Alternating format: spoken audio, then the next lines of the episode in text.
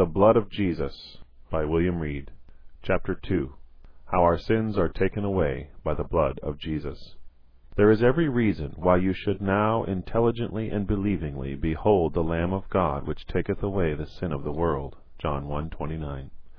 You are not directed in this passage to a Saviour who has already taken away the sin of the world, but to him who taketh away the sin of the world. The meaning plainly is that Jesus is the God appointed taker away of sin for the world. We find him asserting this when he says, The Son of Man hath power on earth to forgive sins. Matthew 9:6. All power, or authority, is given me in heaven and on earth. Matthew 28:18. Jesus is the only and the all sufficient, as he is the authorized taker away of sin for the world at large. The whole world is brought in guilty before God, for all have sinned. Romans 3:23.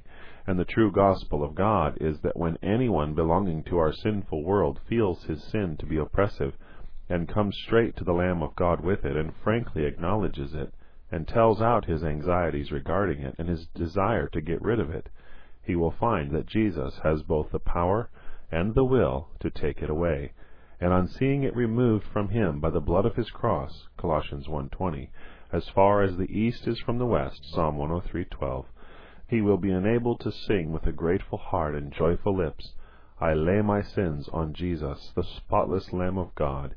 He bears them all, and frees us from the accursed load. You can never make an atonement for your past sins, nor by personal obedience procure a title to the inheritance of glory. But Jesus is willing to take away all your sins, and to give you his own title to the glorious kingdom, if you will only consent to entrust him alone with your salvation.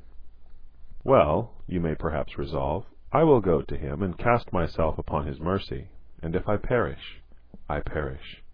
Ah, but you need not go to him in that spirit, for it throws a doubt upon the all sufficiency of his completed atonement for sin, and his perfect, spotless life of obedience. Jesus himself says, God so loved the world, that he gave his only begotten Son, that whosoever believeth in him should not perish, but have everlasting life. John 3:16. These being the true sayings of God, Revelation 19:9, where, O friend, is there the least cause for you saying, with hesitancy and doubt, If I perish, I perish? Esther 4:16. The proper thought you ought to have in reference to the glorious gospel is this: God has so loved the world as to give his only begotten Son to die for sinners, and he assures me that if I, a perishing sinner, believe in him, I shall not perish, but have everlasting life. I believe his word, and reckon that if he gave his Son to die for us when we were yet sinners, he will with him also freely give us all such things as pardon and purity, grace and glory. And if, in accordance with his own gracious invitation, I rest my soul upon his manifested love in Christ Jesus, I believe that it will be as impossible for me to perish as for God to change his nature, or to cancel the word of grace and truth, that the blood of Jesus Christ his Son cleanseth us from all sin. 1 John 1 7. God the Father loved sinners so much as to send Jesus to die for them. Jesus loved sinners so much as to lay down his life for their redemption. The Holy Spirit loves sinners so much that he has written a record of God's manifested love to them in Jesus Christ, and he himself has come down in person to reveal that love to their souls, that they may be saved.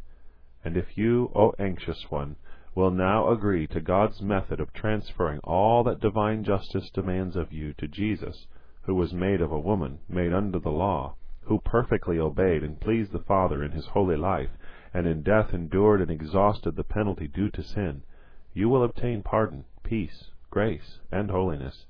The full tide of the love of God which passeth knowledge will flow into your soul, and in the spirit of adoption you will cry, Abba, Father. Galatians 4:6. Feel the constraining influence of the love of Christ, and live to the glory of Him who died for us and rose again. That I may make the method of a sinner's salvation so plain that he that readeth it Habakkuk 2:2 may have his mind's eye so full of its meaning, that he may run at once to Jesus Christ as his divine sin bearer, I will present the following homely and unmistakable illustration. While standing one day on the platform of the Aberdeen station of the North Eastern Railway, I observed a carriage with a board on it intimating that it ran all the way from Aberdeen to London. The doors of it were open, the porters were putting passengers' luggage on the top of it, and a few individuals were entering or about to enter its different compartments. They looked for this particular carriage as soon as they had passed through the ticket office, and on seeing London on it, they threw in their travelling rugs, entered, and seating themselves, prepared for the journey. Having furnished themselves with tickets and railway guides, and satisfied themselves that they were in the right carriage, they felt the utmost confidence, and I did not observe any one of them coming out of the carriage, and running about in a state of excitement, calling to those around them, Am I right? Am I right? Nor did I see any one refusing to enter because the carriage provided for only a limited number to proceed by that train. There might be eighty thousand inhabitants in and around the city, but still there was not one who talked of it as absurd to provide accommodation for only about twenty persons, for practically it was found to be perfectly sufficient. Trains leave the city several times a day, and it is found that one carriage for London in the train is quite sufficient for the number of passengers, and on the particular day to which I now refer I noticed that so ample was the accommodation that one of the passengers had a whole compartment to himself. The carriage is for the whole city and neighbourhood, but carries only such of the inhabitants as come and seat themselves in it from day to day. God, in His infinite wisdom, has made provision of a similar kind for our lost world. He has provided a train of grace to carry as many of its inhabitants to heaven, the great metropolis of the universe, as are willing to avail themselves of the gracious provision. When we call you by the preaching of the gospel, the meaning is that all who will may come and passing through the booking office of justification by faith alone seat themselves in the carriage marked from guilt to glory. Whenever you hear the free and general offer of salvation, you need not stand revolving the question in your mind, Is it for me?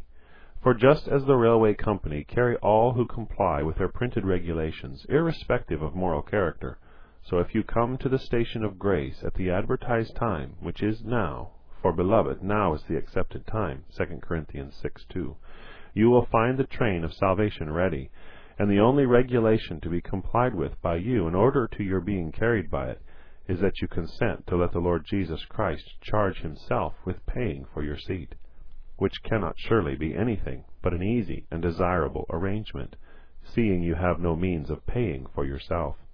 Were you coming to the railway station with no money in your pocket, and anxious to travel by a train about to start, in order to be put in possession of a valuable inheritance left to you by a friend, and were anyone to meet you at the door of the ticket office and say, I will pay your fare for you, you would not feel anything but the utmost satisfaction in complying with such a regulation. And is it not an easy matter for you, on coming to the station of mercy, to submit to the regulation of the gospel, to let Jesus pay your fare for the train of grace, that you may take your seat with confidence, and be carried along the new and living way to everlasting glory? If we want to know the gospel and be saved, we must know Jesus as our sin bearer, for Christ crucified is the sum of the gospel and the richness of it. Paul was so taken with Jesus that nothing sweeter than Jesus could drop from his pen and lips. It is observed that he hath the word Jesus five hundred times in his epistles. Charnock, 1684. Jesus was his constant subject of meditation, and out of the good treasure of his heart his mouth spoke and his pen wrote. He felt that Christ was made of God unto him wisdom and righteousness and sanctification and redemption (1 Corinthians 1.30), and glorying in the Lord and in his cross, he determined not to know anything among those to whom he preached and wrote, save Jesus Christ and him crucified (1 Corinthians 2.2). That faith which is not built on a dying Christ is but a perilous dream. God awaken all from it that are in it. Christ alone is our salvation. Christ the rock on which we stand. Other than this sure foundation will be found but sinking sand. Christ, His cross and resurrection, is alone the sinner's plea. At the throne of God's perfection nothing else will set him free.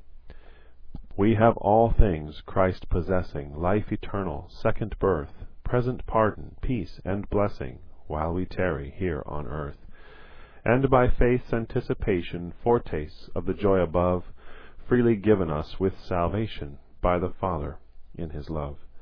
When we perfect joy shall enter, 'Tis in Him our bliss will rise. He's the essence, soul, and centre Of the glory in the skies. In redemption's wondrous story, Planned before our parents' fall From the cross unto the glory, Jesus Christ is all in all.